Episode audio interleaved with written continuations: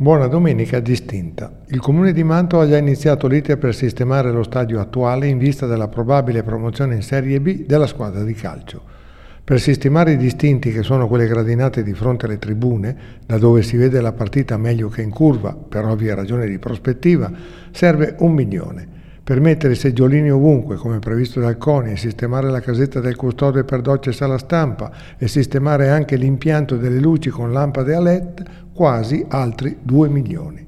Il mutuo di 15 anni che dovrà essere acceso sarà di 2 milioni e 8 che, come per tutte le opere edili, crescerà sicuramente nel tempo. Uno stadio nuovo minimo costerebbe almeno 10 o 15 volte di più. A risentirci o rileggerci alla prossima occasione. Grazie.